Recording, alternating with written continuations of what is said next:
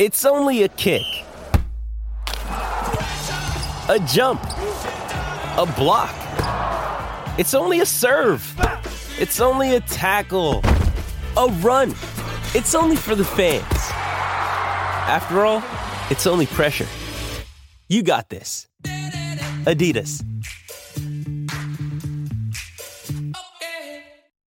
Jewelry isn't a gift you give just once. It's a way to remind your loved one of a beautiful moment every time they see it. Blue Nile can help you find the gift that says how you feel and says it beautifully with expert guidance and a wide assortment of jewelry of the highest quality at the best price. Go to BlueNile.com and experience the convenience of shopping Blue Nile, the original online jeweler since 1999. That's BlueNile.com to find the perfect jewelry gift for any occasion. BlueNile.com. Why take one vacation with the family when you could take all of them? With Royal Caribbean, you don't just go to the beach. You visit a private island and race down the tallest water slide in North America. You don't just go for a road trip. You ATV and zip line through the jungle. You don't just go somewhere new. You rappel down waterfalls and discover ancient temples. Because this isn't just any vacation. This is all the vacations. Come seek the Royal Caribbean. Ships Registry Bahamas.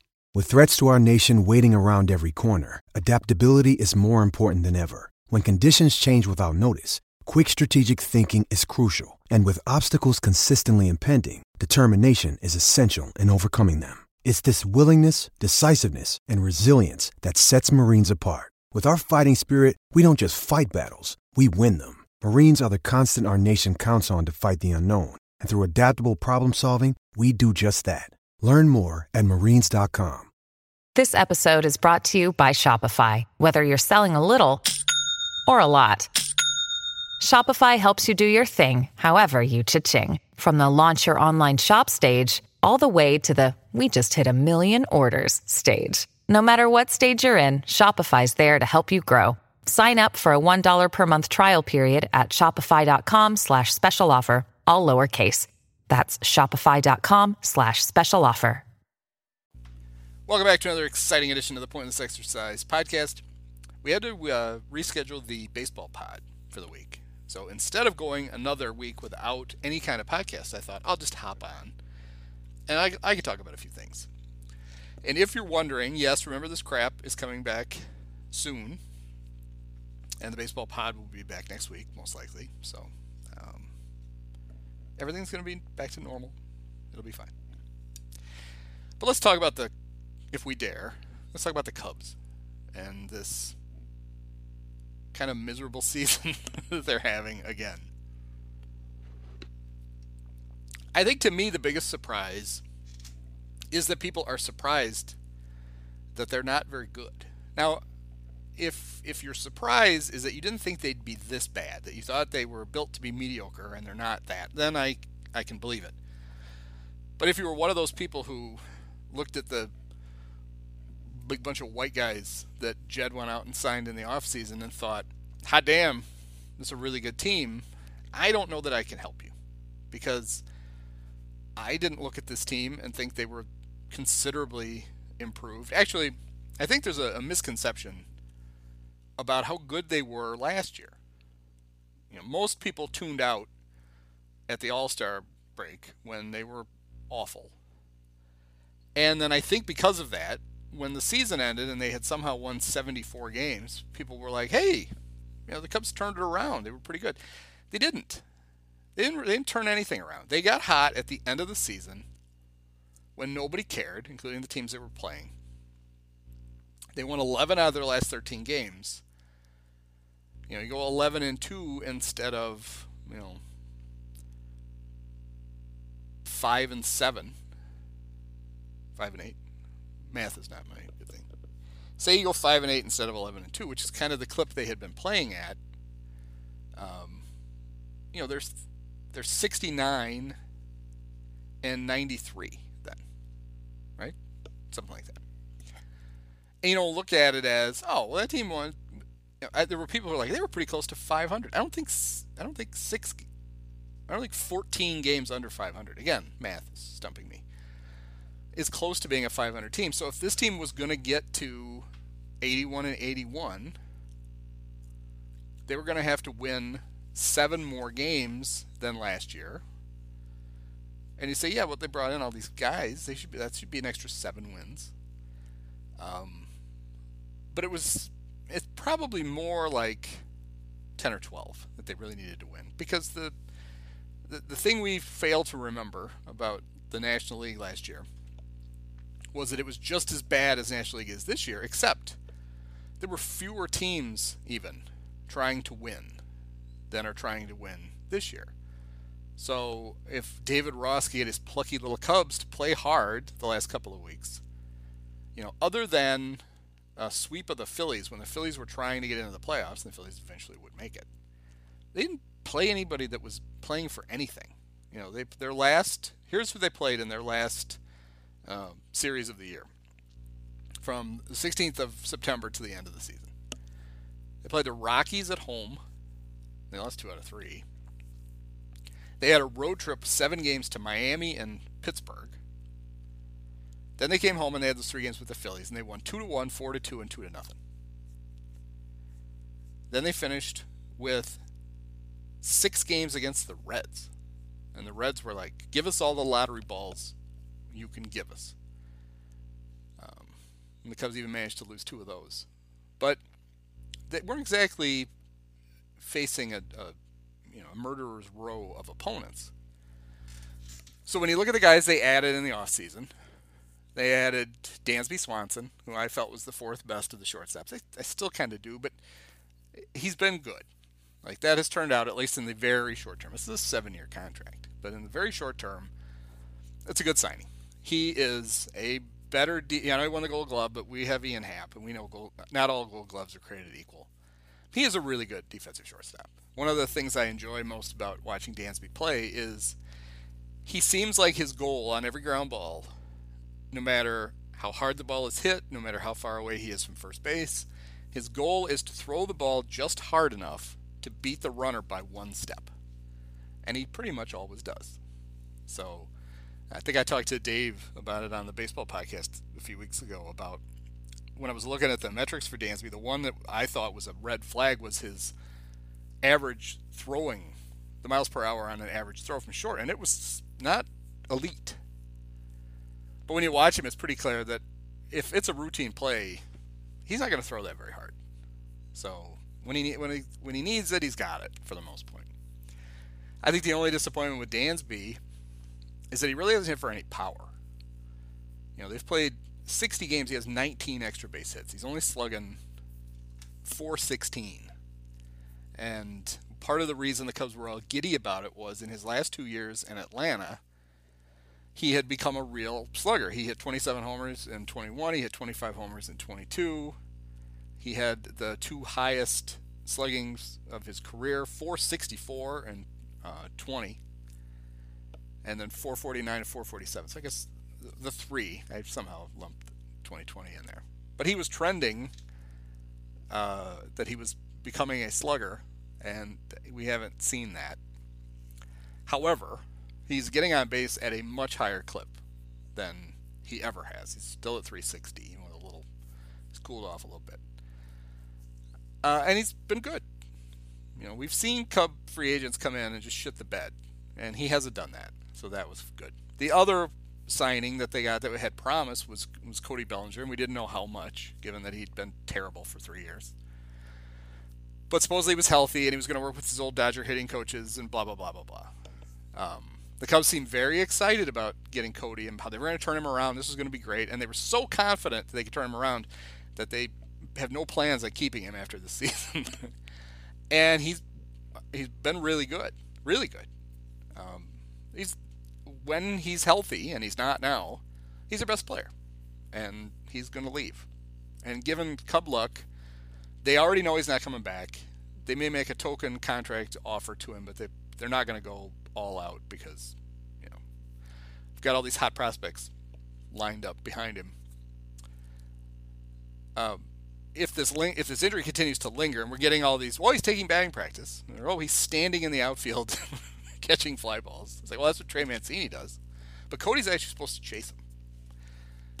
I could see a world where his injury prognosis is still muddy at the end of July, and either they don't get very much for him. It could be a deal where they have to get a player named later, and that's based on how much Cody plays for the team, or they really can't trade him at all.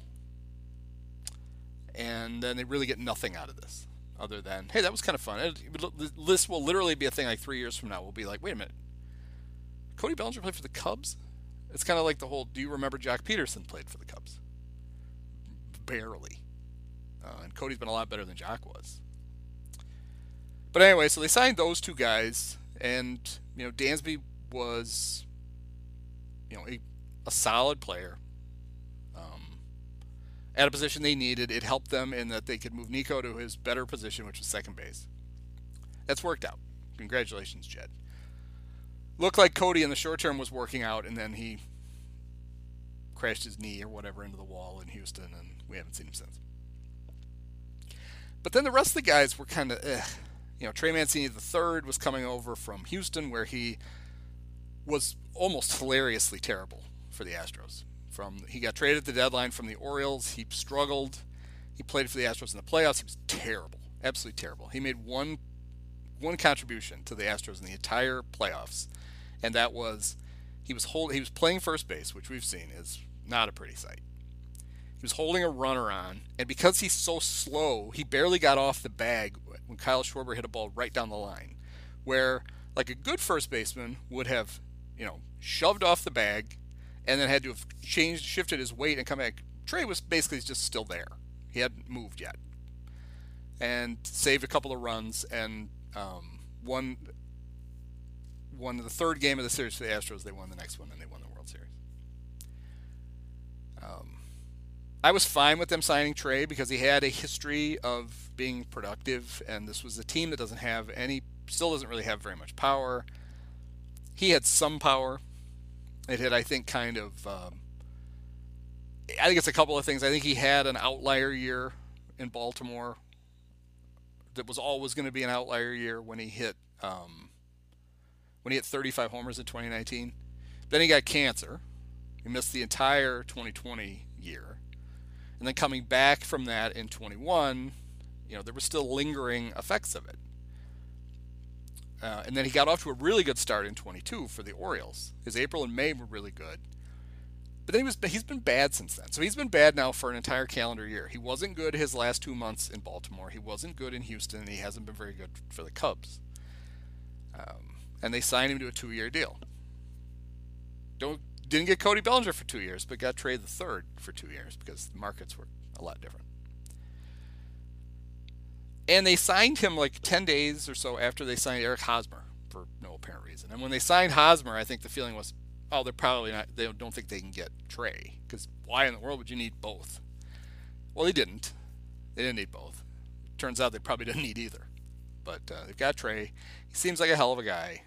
Um, I just I hope there's something in there that I just I can't imagine that it's actually in there. James Taillon was, you know, the the innings eater, the number two or three in your rotation. You know, he'd had good years with the Yankees, and the Yankees were like, Yankees needed pitching, and they're like, no, that's fine, Jameson, thanks. And I think we're kind of seeing why. He has a he finally won a game. The Cubs finally won a game that he started uh, the other night. He's now one and four. They are one and eight when he starts. He has a scintillating 7.02 ERA, and his ERA plus is a very fancy 63. That hasn't been great. Uh, Hayden Wesneski in his first year in the rotation is doing kind of what I think you think that a guy in his first year in the rotation is going to do. He has some pretty good starts and he has some real clunkers. And he's a 500 pitcher with an ERA over four and a half. Um, and honestly, given where this season is going, he might as well just stay in the rotation. Just keep running him out there. They sent him to Iowa, and he completely blew away Iowa. And it's like, well, yeah, he's way too good for AAA. There's just no reason for him to go there. If this was a team that was like, you know, in first or second place, or you know, in a wild card position. I could see them being, all right, Hayden, we can't have you fucking up games up here. You're going to have to just dominate AAA for a while. They're not in that situation. Doesn't do any good to have him wasting pitches in Iowa. And now, Uh, Justice Steele has the dreaded uh, forearm tightness. Forearm tightness. If, if you if you see that a pitcher has forearm tightness or bicep tendonitis, basically a little alarm goes off in Dr. James Andrews' office, and he pencils them in for Tommy John disease treatment because it's not 100%, but it's a pretty good indicator. Steele's already had one Tommy John surgery, so he's a veteran of the Tommy John process. Um, let's hope he doesn't need another one. The Cubs were like, "Oh, he's fine. Just a little, just a little light tendonitis. It'll be fine." Then he threw, and they're like, "Oh, he's still fine. He probably won't. He you know, I missed one start, and then at least they they put him on the injured list. The Cubs are famous for letting guys sit on the roster when every other team would have made the obvious decision to, to you know, sit them, park him on the IL. The Cubs went ahead and they did put Steele on so we're not going to have him for a while, and that's not great because he is their best pitcher. Um, but anyway, one thing Jed had been really good at in his his short tenure, and everything about Jed is short, as the the the he's the he's the GM. He doesn't nobody the GMs don't have GM titles anymore. He's the president of baseball stuff. Um, but Theo, ever since Theo left and he gets to actually make the decisions, one thing he had been really good at was identifying um, veteran relievers to bring in to fortify the bullpen. And some of those guys became very useful, flipping them to other teams. This year, he signed two guys, three guys, two that were they the Cubs were sure they could count on one that were just taking an upside flyer. Brad Boxberger, bad now hurt. And Michael Fulmer just bad, very bad. Uh, one of the worst relief pitchers in in baseball. And the Cubs have played 60 games. He's pitching 28 of them.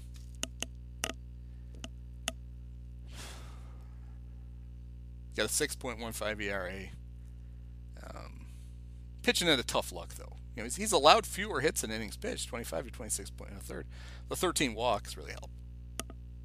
And He's thrown wild three wild pitches. And he hasn't hit anybody yet. He's got that going for him, which is nice. And then Julian Merryweather, the guy with the six straight 100 mile an hour fastball that you know was just a function of, hey, this team doesn't have anybody that throws with velocity. Because one thing the Cubs, the Cubs don't, the Cubs pitchers don't throw hard, and their hitters, most of them don't hit the ball very hard. and it's a great combo. In a game that has turned into velocity on both ends as being a key. Cubs are still lagging behind in, in both of those things. They signed Julian Merryweather. He got off to a terrible start, and his numbers are okay uh, of late. His ERA is down to 3.19, uh, and that took some doing because he had he had bloated up good. Um, when he comes in, there's a couple of things you know you're going to get from Boog. Number one, he's going to he's going to want to tell the story about his Julian's nickname being Jerry. It's a it's not a good story. It's not a funny story. It's stupid.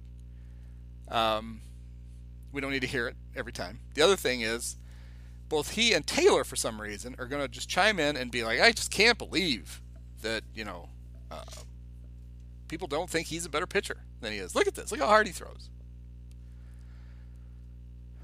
Yeah, so that's great. Their bullpen is uh, a major part of their struggles. But another part of their struggles is this is a Cub team that if they score early, don't count on them tacking on again. Like the other night, they got a four nothing lead with with Hayden on the mound, and you figure, all right, they're going to score six or seven runs in this game. No, they're not. They're just going to stop. Which gives the starting pitcher and the bullpen uh, a lot less. Um, they're walking a tighter tightrope. Is that a thing? A higher tightrope? I don't know what it is. Some kind of tightrope. Uh, that's not good. Then there's um, the great Tucker Barnhart, who was brought in as this, you know, defensive whiz of a catcher. He's a former Gold Glove winner, left-handed bat, you know, but decent bat. We were told. And you look at his stats, like it's never been decent. He's never had a league average season at behind, at, you know, at the, at the plate. And he's been terrible. He's his his OPS plus is 21. It's embarrassingly bad. He has one extra base hit in 27 games. He strikes out a third of the time. And honestly, given how softly he hits the ball and how slow he is, strikeouts is probably the preferred outcome most of the time when he's batting because at least he only make one out at a time. But the Cubs were very excited about him because when they signed him, he immediately got to work. He started calling all the pitchers. He wanted to talk to them. that's great. Love that. You know who else does that? Uh, coaches do that. Because that's kind of basically what Tucker is. Kind of, kind of basically. Well said by me. Um, and the Cubs are at the point again, second time this year, where they have three catchers on their roster. They are back to 13 pitchers, which means they only have four bench players. And that means every game, two of their bench players are catchers who can't play any other position. And when one of them is Tucker, and he can't play, there's no reason to have three catchers. The, I know that they're deathly afraid that if, especially given Miguel Amaya's injury history, they let Tucker go and Miguel gets hurt, you know, they, they don't have another catcher. Um, so I would say this then if I were if I were David Ross and Jed handed me that roster, I would say I need another bench person because I can't use Tucker really. He's you know but the reality is David Ross loves having three catchers. He'd have four or five catchers if he could. He's a he's a former third catcher. He was a below average big league player just putting it kindly. He had a couple of decent offensive seasons. He got a reputation as this defensive whiz and this Jon Lester whisperer, which was really overrated. But he knows the value of to the to the third catcher of having three catchers, and so of course he's always going to want it.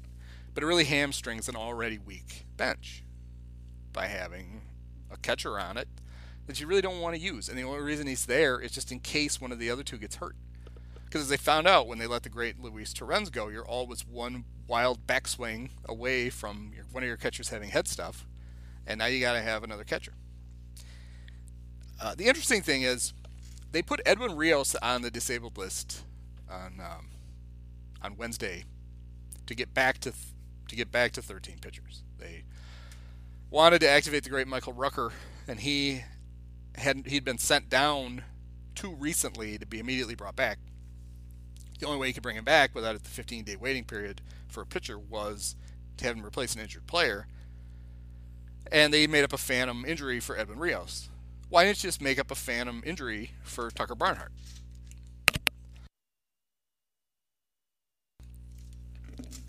You know, you park him on your injured list. He's still around. He could be miraculously activated if something happens to uh, to Miguel or Yan. You don't have to actually use him. Players don't like that. Players don't like to be stashed on the injured list.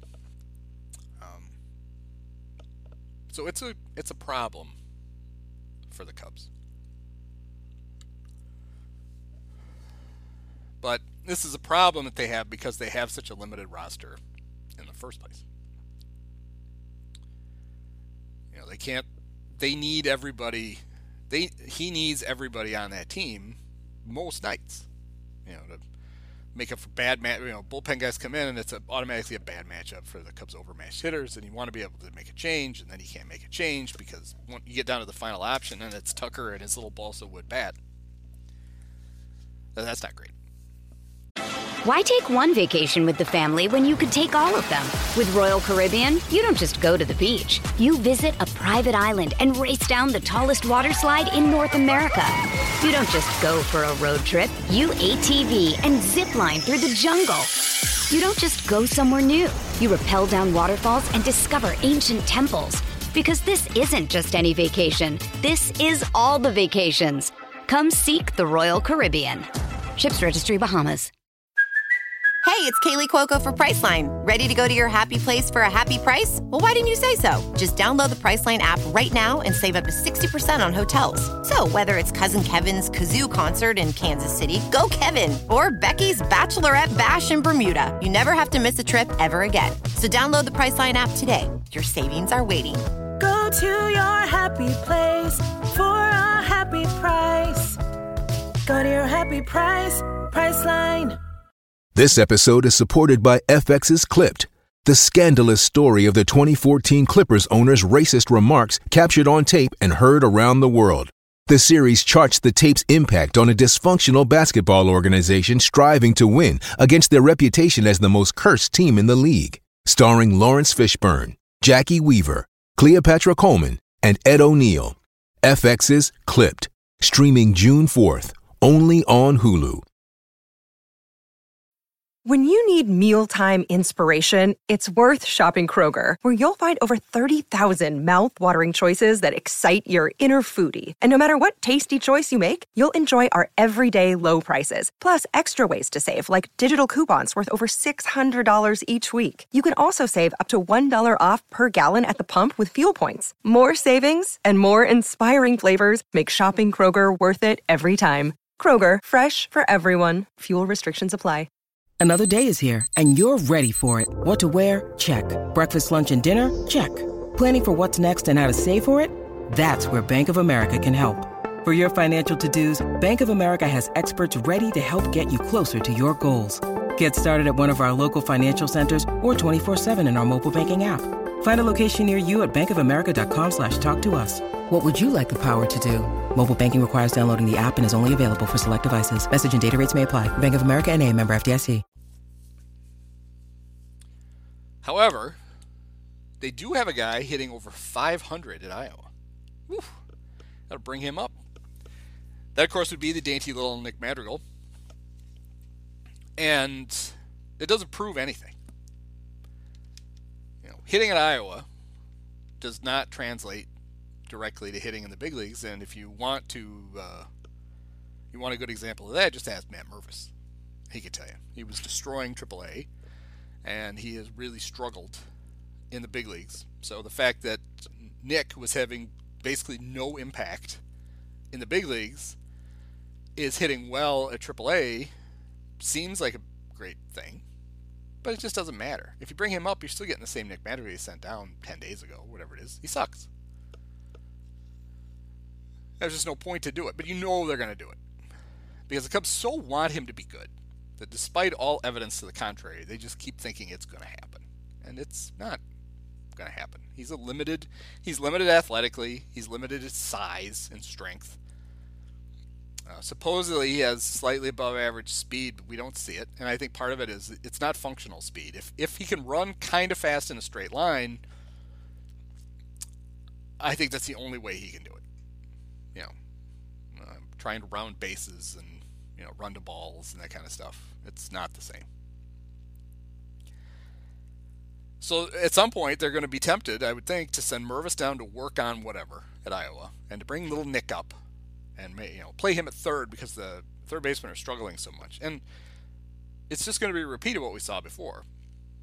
He's going to be bad and little, and he's going to annoy the shit out of us. And David Ross is going to talk about how great he is, and Boog is going to act like any play he makes is is a he's he's he's tiny little Brooks Robinson over there, and he's not.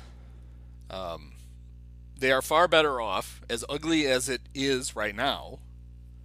They're far better off just leaving Mervis up and having him take his lumps. One of the things he's doing is he's hitting the ball pretty hard when he hits it. He's he's striking out too much. And but when he is hitting the ball, he's hitting it hard. And I think you just let him hit because really you need to figure out what you got there. Because first base is too important a position. You know, on a team with limited offense, they long term you can't not get you need a lot of offense out of first base. And they need to figure out right now is there any sense in counting on him going beyond this year or not? And here you are, fourth place. You needed an off day on Thursday to make sure you didn't not only fall into last place in the division, but have the overall worst record in the National League. If you can't give Matt Mervis the bats right now, I don't know when the fuck you're ever going to be able to give them to him. So I would just keep giving them to him. Um, you know, he, he strikes out at less of a rate than Tucker Barnhart does, at least. That's something.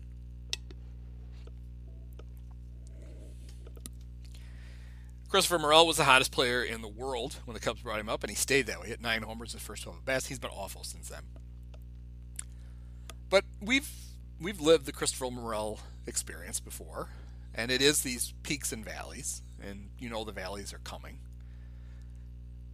Uh, for the life of me, though, I don't understand why they why Ross refuses to use the fact that one of the advantages you get with Morel is that he's positionally versatile. He can make errors at every position, uh, but he can play to somewhat of a degree all three outfield spots, second, short, and third. You don't want him playing short for you know very long, but in a pinch, he can do it. And he's he's a terrible fit for DH for a couple of reasons. Number one, he's like Mr. Energy. And he's kind of like a little kid that, you know, you, you know, on a rainy day, he's locked in the house and he's running around driving everybody nuts. That's what he does in between DH at bats. Like he doesn't know what to do with himself. And it's better to have him actually in the field where he can go kind of run around and wear some of that off. The other thing is the Cubs are still doing a shit job of resting their other players. And the fact that you don't really have a DH, that they they have the worst DH, the second worst DH situation in the entire National League and the fourth worst in baseball. They get no production out of DH. A lot of that falls on Trey the third. But even then, he plays way too much in the field. I would rather he DH and go 0 for 4 than play first and go 0 for 4 and let like four balls get past him that he just can't move to go get. But when they brought Morel up, the, I thought the idea was going to be okay, we'll use the fact that he can play these positions to give, say, a day off where he doesn't play right field but he DHs. To give Happ a day off where he doesn't play left but he DHs. You know, pick a good matchup and play him at third instead of Wisdom. Or God forbid the great Miles Mastrobuoni. Have him play second to rest, give let Nico DH for a game, or have him play second where Nico plays short and Dansby it, it makes sense, right? You know, it's a long season, and instead of you only have, like I said, you only got four bench guys. One of them's Tucker Barnhart. It makes perfect sense to me then that you're just you would use Morel to give quasi days off to those other guys, and they just don't do it. I don't know if that's just a lack of imagination from their um, functional idiot of a manager, or if it's you know the the magic computer that the nerds use and then send Ross's lineup decisions down. It just doesn't make a lot of sense. I think you would get better production out of Morel at the plate if you actually played him in the field more. As crazy as that sounds, I just think that's, I think this is how some guys are, and I think he's one of them. I also am really enjoying the fact that people are like, "Oh my God, what are they going to do with Mike Tauchman when Cody comes back?" Um, if I were Mike Tauchman, I would kind of be hoping that Cody would come back relatively soon because he's played well enough that he's going to stick. He's not. They're not going to try to force him back to Iowa. I think he's out of options anyway. He's going to stick. But if Cody's injury lingers and he plays more, his history tells you he will not play well. He won't hit well. And he may find it's kind of a sweet spot for Mike, right? He's played in um, He's played in 17 games. He's at 295. He's getting on base 429, and he's slugging a terrible 318. And so right now he's basically he's played well enough that Ross thinks he's good. And if Cody comes back, Tauchman goes to the bench. He DHs once in a while. He can play right or left. You know, you can work him in to do the thing that they won't do with Morel. But if he sticks around, too long and he starts to not hit, then by the time Cody gets back, they could be, hey, you know what? Mike Tauchman sucks. Huh, I didn't realize that. It's like, well, you're the only ones that didn't realize that. So he needs, he should be in there like helping Cody's rehab, like going into the massage room and, you know, giving him a couple extra, you know, rubs. Because he's at a point right now where he needs Cody to come back. So the people still think he's good. Uh, I'm constantly befuddled by David Ross's inability to make out a batting order. And like I've said on this pod and written in the newsletter,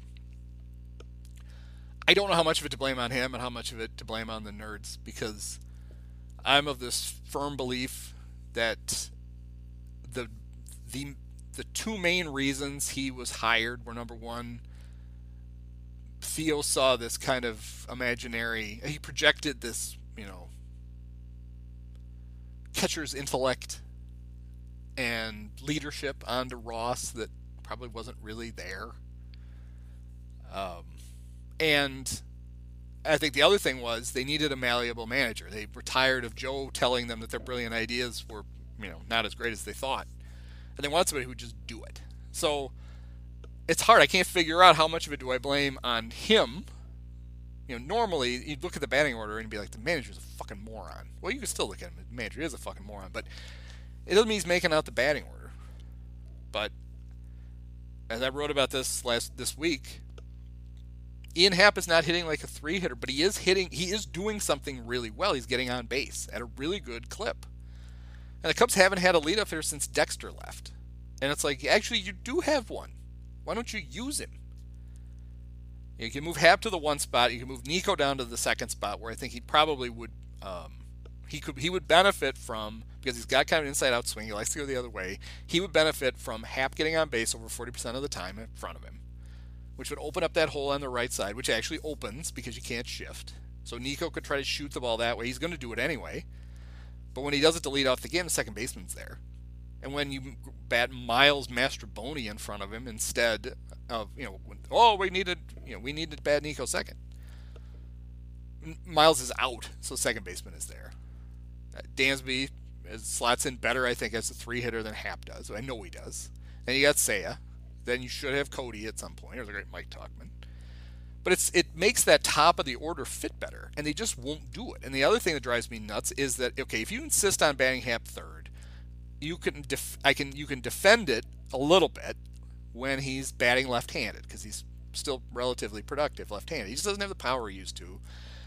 And I, it's not because he's not strong enough or whatever. He changed his swing to make more contact, and um, and it has upped his batting average.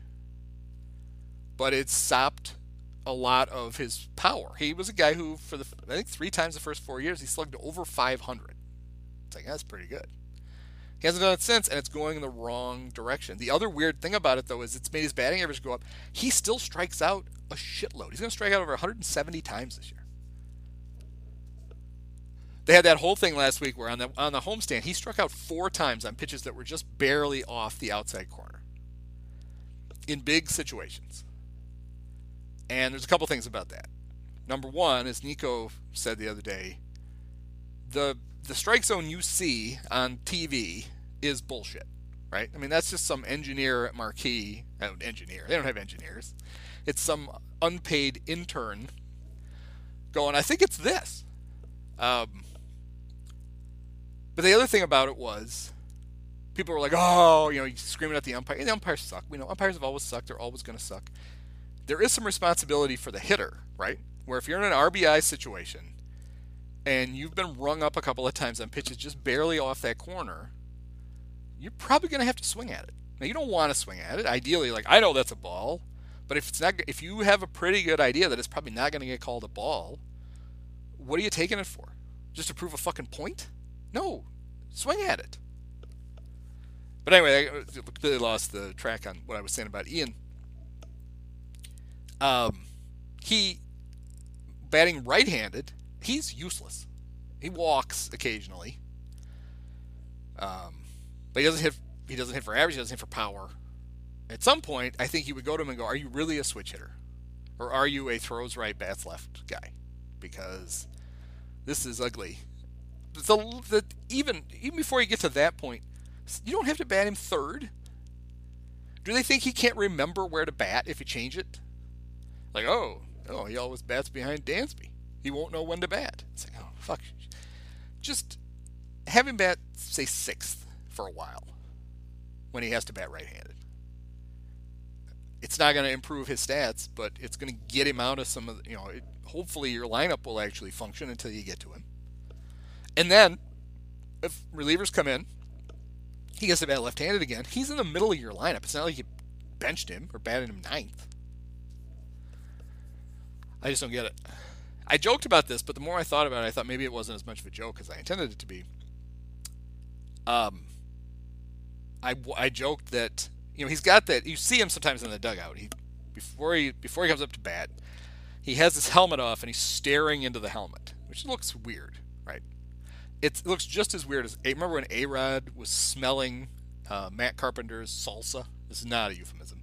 He was smelling Matt Carpenter's salsa and he had the lid on the jar and he's over there. That's what it's kind of what it looks like. Like he's just maybe he's smelling the helmet, but actually he found some hokum, some pseudoscience bullshit where he has this decal with this certain pattern of dots, and he won't show it to anybody. It's proprietary. Um, and he has it inside his helmet, and he stares at it, and it somehow focuses his vision miraculously. And I joked the reason they can't bat him leadoff is he won't have enough time to stare at the helmet before he bats. And I started to worry that maybe that's really why they bat him third. So at least for that first at bat, he's got plenty of time to just stare at it. How about this? Put one in your glove. When you're out in left field, which there's two outs, just stare at it. I do think we're finally coming around on the idea that he's not a great defensive left fielder right? Like the metrics took this weird shift last year in two directions for him. Well, the same direction in two different things for him. His defensive metrics went way up, and he makes sliding catches, and he does because he slides a lot for some reason. Like he doesn't even as much as I fucking hated Jim Edmonds and I hated him. He would slow down and then dive after balls, and it would look kind of cool. It would look cooler if he wasn't a fucking Cardinal. It would look cooler when he was an Angel than when he was a Cardinal. Or, and by the time he was a Cub, he was just so slow. He really was having to dive at everything. Um, that guy, I guarantee you that won Edmonds at least a couple of Gold Gloves for the sliding catches that really didn't need to be. And I think I think Happ kind of fell into that last year. But we see him out there. He takes these weird choppy. It's not even the routes he takes to the ball. He does this weird thing with his feet. He chops his feet. Like he takes like six little steps instead of two big ones as he's chasing after balls.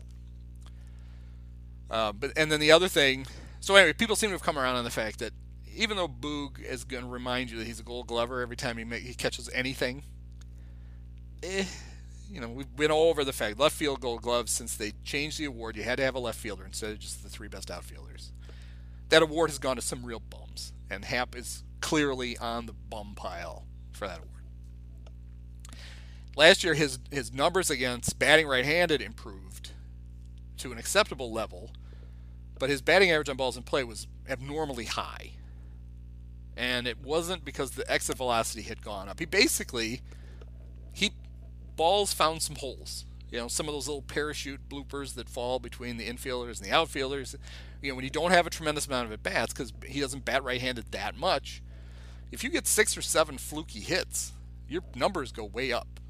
And then the next year, if it course corrects, and not you don't not only you don't get those six or seven lucky ones, a few balls that you think are going to drop in get made plays on, your average goes way bad in the other direction. And then you combine the two, and you probably get the reality, which is, eh, not that great. The Athletic is seems to write every day now, either Mooney or Sada, an article about are the Cubs going to be sellers at the deadline? And I mean, the way they're playing now, the idea is going to be yes, But regardless of their record, right? Why do they have to be buyers or sellers? It's it seems odd to me, and maybe it's because I was a kid and I thought it was different. It felt to, it feels to me looking back, the deadline trades in baseball used to be about we need we're not getting any production out of left field, but we've got a couple we've got like we've we've got five decent starters. You've got an extra outfielder, and you don't have five decent starters. Why don't we trade? We'll give you one of our pitchers, and you give us that left fielder. And it was two teams trying to actually get better instead of one saying, "Here, um, take our prospects. We can't can't give anybody off the big league roster. It's, our roster's too precious." Or other guys going, we don't want big league players. We want these lottery tickets in the minors. And last year, the Cubs made a trade like that. Like the first one I was talking about. When they traded Scott Effross for Hayden Wesneski. This was a trade that made like baseball sense for once. Yankees needed a bullpen arm, and they wanted to get a guy who they wouldn't just have for one, for like two months and the playoffs. Cubs, all their top pitching prospects kept turning into relievers. You know, they get to double A, and all of a sudden it's like, uh, yeah, we, his stuff will play up in the pen. That's the that's the pitch lab signal for fuck. He's not that good. His stuff will play up in the bullpen. And so the Cubs, the Yankees had a guy in Wesneski that projected to actually be a starting pitcher. And the Cubs could trade Effross to them, who had years of control left. Who was a good reliever, and, had, years, and that trade made sense. Cubs need a starter. Yankees need a bullpen guy. Boom. Effross caught Tommy John disease. Hayden caught Cub fever, and um, hasn't worked out for either team yet. Um, but long term, it probably should work out relatively well for both teams still. I don't understand why you can't make more of those kinds of trades, right? And but it doesn't seem like those trades get made at the deadline anymore. It seems like it's always one team is literally just giving up and another team is loading up. So if I were Jed, what I would be looking for at the deadline is trying to make this roster fit. You know, don't have a we don't have the Cubs do not have a third baseman. They don't. Oh, for fuck's sake! I saw the other day that somebody was trying to make the case to bring Jeimer Candelario back. All right, whatever. Like maybe you look to make a trade where you can get a third baseman.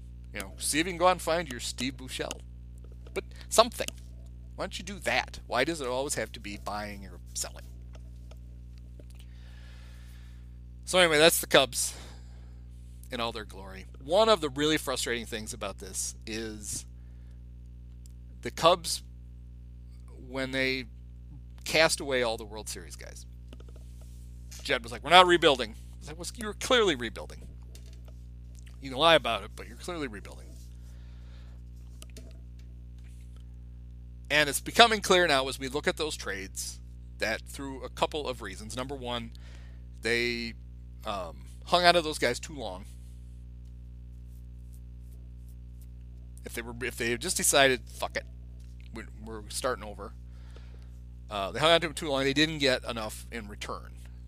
And the one trade that's going to save it all is Crow-Armstrong for Javi, which ignores the fact that just the year before the Cubs could have the Cubs, who were so high on Crow-Armstrong, could have drafted him if they took Ed Howard instead.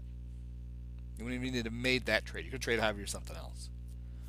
But what's frustrating is you look at Pittsburgh, who is still playing over their skis somehow. They they had this great record for a while, and then they were terrible. Then they were, hey, we're Pittsburgh again. And now I think mainly they get they got to play the Cardinals a bunch, and the Cardinals are joyously bad. It's actually really fun. It looked like they got like back on track when they came in and beat up on the Cubs and then they won. I think they won a series after that, and they've been terrible again, which is really fun. So anyway, the Pirates are still kind of up there, but the team that actually looks like it might be good going forward is the Reds. Oh, the fucking Reds, really? But I have good news for Cub fans. Bad news for Reds fans. So the Reds, they're bringing up all this. They're making these exciting moves. They brought Andrew Abbott up. Uh, looks like he could be a really good pitcher. They brought Elliot De La Cruz up, who looks like he could be a star. Um, They've got other guys. They brought up McLain. People don't think he could really stick at shortstop because he's tiny. Whatever. But they're bringing these guys up, and they're creating a real buzz. Spencer Steer is playing well at first base, filling in for Joey Votto. So things are looking up. They have a good record. They've moved ahead of the Cubs. They don't look like they're going to fall behind the Cubs anytime soon. Um, they're going to be in the wild card hunt because everybody's going to be in the wild card hunt in the National League. So Reds fans are getting excited. Well, I got news for you.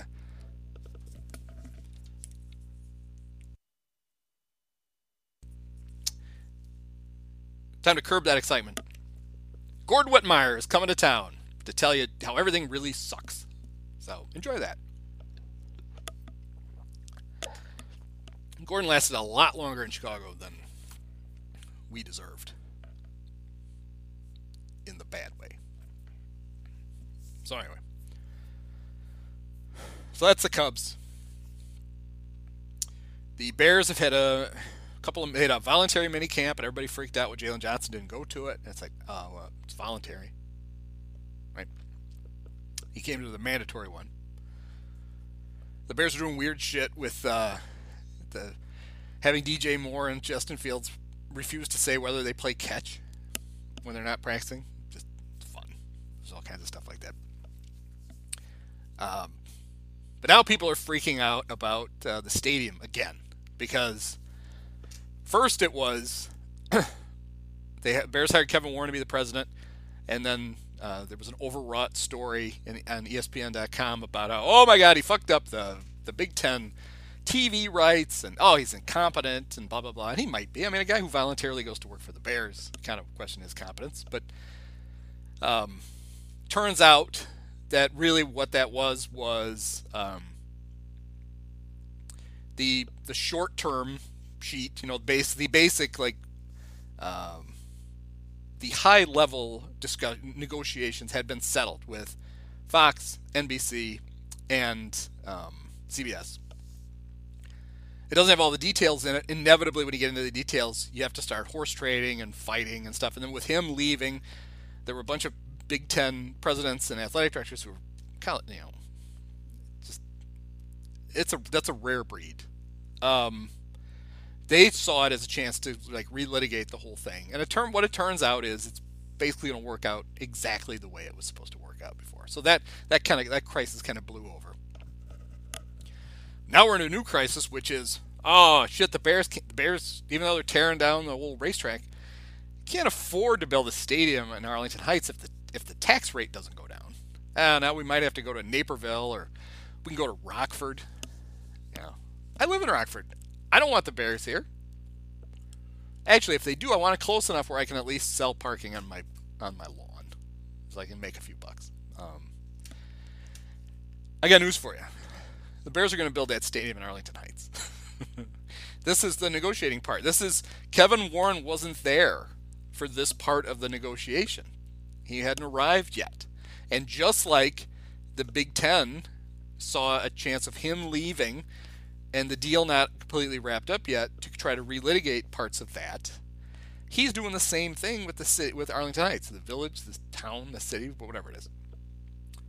And so it's just like when the Cubs were going to go to Rosemont. Remember that? You have to propose some kind of alternative. Oh, we might just have to do this instead, even if it's absurd. You have to you have to have one. That's all this is. Um, the Bears are still going to build their big swanky stadium, and they're going to build it in Arlington Heights on the land that they bought. And inevitably, Arlington Heights is going to give them some concessions. But here's the other thing: they're probably concessions Arlington Heights is already willing to give, right? We could probably do this for them, but you know what? Unless we have to, we're not gonna. Maybe they'll never ask for it. Well, they got to the asking for it part. So just relax. Uh, some dope on Twitter was, uh, you know, like, oh, the the McCaskies can't afford to build a stadium. They don't have billions of dollars. They have to get public money. They have to do whatever. It's like even the owners with billions of dollars, they don't just whip out a checkbook and pay for the stadium. You know, the, could the Bears could the Bears just borrow enough money to build the a three billion dollar stadium? Yes, they absolutely could. They could do it tomorrow, but they're not gonna. Could the Bears write a check for three billion dollar stadium? Probably not. Do they have a billion dollars now, given the huge TV deals for the last? Yes, they probably do. You know, I knew one of the McCaskey grandkids, and there was a time when the grandkids, it was going to get to a point, if Virginia had died, say, 15 years, well, 20 years ago, the grandkids were basically going to force a sale because they weren't getting very much money out of the team. And that was their chance to cash in. The only way they felt they could cash in was to get money. Well, all of a sudden, when the TV contracts just exploded and the Bears were getting money, the grandkids started getting cash. And now they don't ever want to sell. It's like, no, no, no, no. I'm getting a check every year. This is fine. That's all I ever wanted. There's, they have money. They really do. They're not poorly situated anymore. They used to be. They used to. People talked about McCaskies being cheap. It was true, and they were cheap because they didn't have a lot of money. Well, a they're not cheap anymore. I mean, they gave Khalil Mack the he made him the highest paid NF, defensive player in NFL history when he signed that extension. They do they they may spend money on stupid shit, but they've got it. They actually spend it. I mean, I know George drives a Corolla and lives in Sycamore or whatever, but that doesn't mean his bank account doesn't have a bunch of zeros in it. It does. Um, this stadium will not get built because the Bears can't afford it or can't access the money to do it. They can't. But this is a big deal, and like every other rich person, they want to put in the, the least amount of their own money as possible. And that's what they're doing right now. And that's Kevin Warren's job, right? Get this done and get money, suck money out of as many other places as possible. That's your job. Go get them. And that's what he's trying to do right now. So, uh, the last thing is I enough ink has been spilled about the Succession finale. I thought it was great. I thought the last season was was great. I thought the election night episode was one of the best episodes of TV ever, um, and a little scary too, because it seems so plausible. Um, I thought the last episode was great. I thought I I knew this is a spoiler if people haven't watched it. I knew when there was like 20 minutes left in the episode and Kendall was situated to take over that there was no way he was going to take over. It was going to be 20 minutes of, oh, hey, Kendall. So that was pretty good. So that was very well done. That was a show that I kind of felt I I watched it kind of, hey, it's the Sunday night show on HBO. I'm going to watch it for the first few episodes that first season. And I didn't think it was that great. But I kept watching it and then I realized after a while that I was looking forward to watching the show, which means it had gotten pretty good. And then in subsequent seasons, it really it it, it really hit its stride. Uh, I thought that was very good. Uh, I thought it was weird though that HBO ended Barry on the exact same night. It the, the whole Barry finale just kind of got because that's that was also a really good show. That show um, was not really a comedy. It was not really a drama. It was it got really dark sometimes. It was just really well made. Um, and Bill Hader started directing more and more of the episodes as the show went on. And some of the ones, some of the scenes he directed were amazing. I, I still think the single funniest um, scene in any show the last ten years was one where he put a bomb under this house and it wouldn't. He couldn't get. It was supposed to detonate with his phone. And he couldn't. And he was on. Um, he had to call the. He had to call the bomb makers like customer service, and he's on hold and then he's talking to the customer service rep and you hear the explosion in the background and she goes oh it sounds like the bomb has detonated. Is there anything else i can help you with? It's just tremendous. Um, as much as i like those shows um, and they're over now and they've moved on they have cleared the way now. I don't think it's this week. I think it's a week after for the return of one of the most implausibly good shows in TV history. When I saw who was in the show and what the and what the concept of the show was, I thought, well, that show might be kind of funny, but it's not going to be that great. The show is The Righteous Gemstones, and it is amazing. That show is so much better than it has any business being. It is so funny and it's got a great cast and there's some of the some of the lesser heralded cast members are the key parts of it. And um, you know i like um, i like danny mcbride. I think he's really he can be you have to find just the right role for him or he's great. He's perfect. He's he's great in this. John goodman's really good in it. Um, adam devine is really good in it. They say his name? That doesn't feel like i said his name right. But it's the sister who Judy Gemstone, played by Edi Patterson, who is by far my favorite character in this entire show. Her and her weird little, uh, her just strange husband, BJ. There was an episode last year where um, BJ, as a grown man, was getting baptized. And he wore the greatest outfit uh, in baptism history. He wore a blue or a purple velour one onesie, basically, but it was shorts. And somebody made fun of him and said it was a onesie. And um, he said, oh shit, I already forgot what he said. But it was, uh, maybe he said it was a onesie with a cummerbund. Anyway, it was very funny. Um, so that's a good show when that comes back. Um, uh, Walton Goggins is on it. He plays uh, Baby Billy, who's their uncle and he's just tremendous. If you haven't watched that show, watch that show. If you have, it's back. You can watch it. Uh, so anyway, like I said at the top, uh, remember this crap is coming back. Um, even though my co-host has been busy getting thrown out of little league games, um, he, he is coming back. And then the baseball pod will return, uh, we think, next week. Uh, but for this week, you got me babbling for almost a full hour.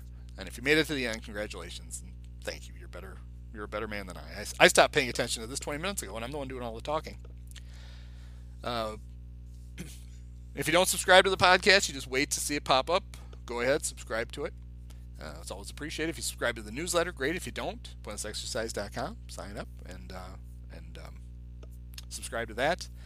Uh, thank you as always for listening, and uh, for those of you who uh, who read the newsletter, thanks for reading the newsletter. Talk to you guys soon. Many of us have herpes.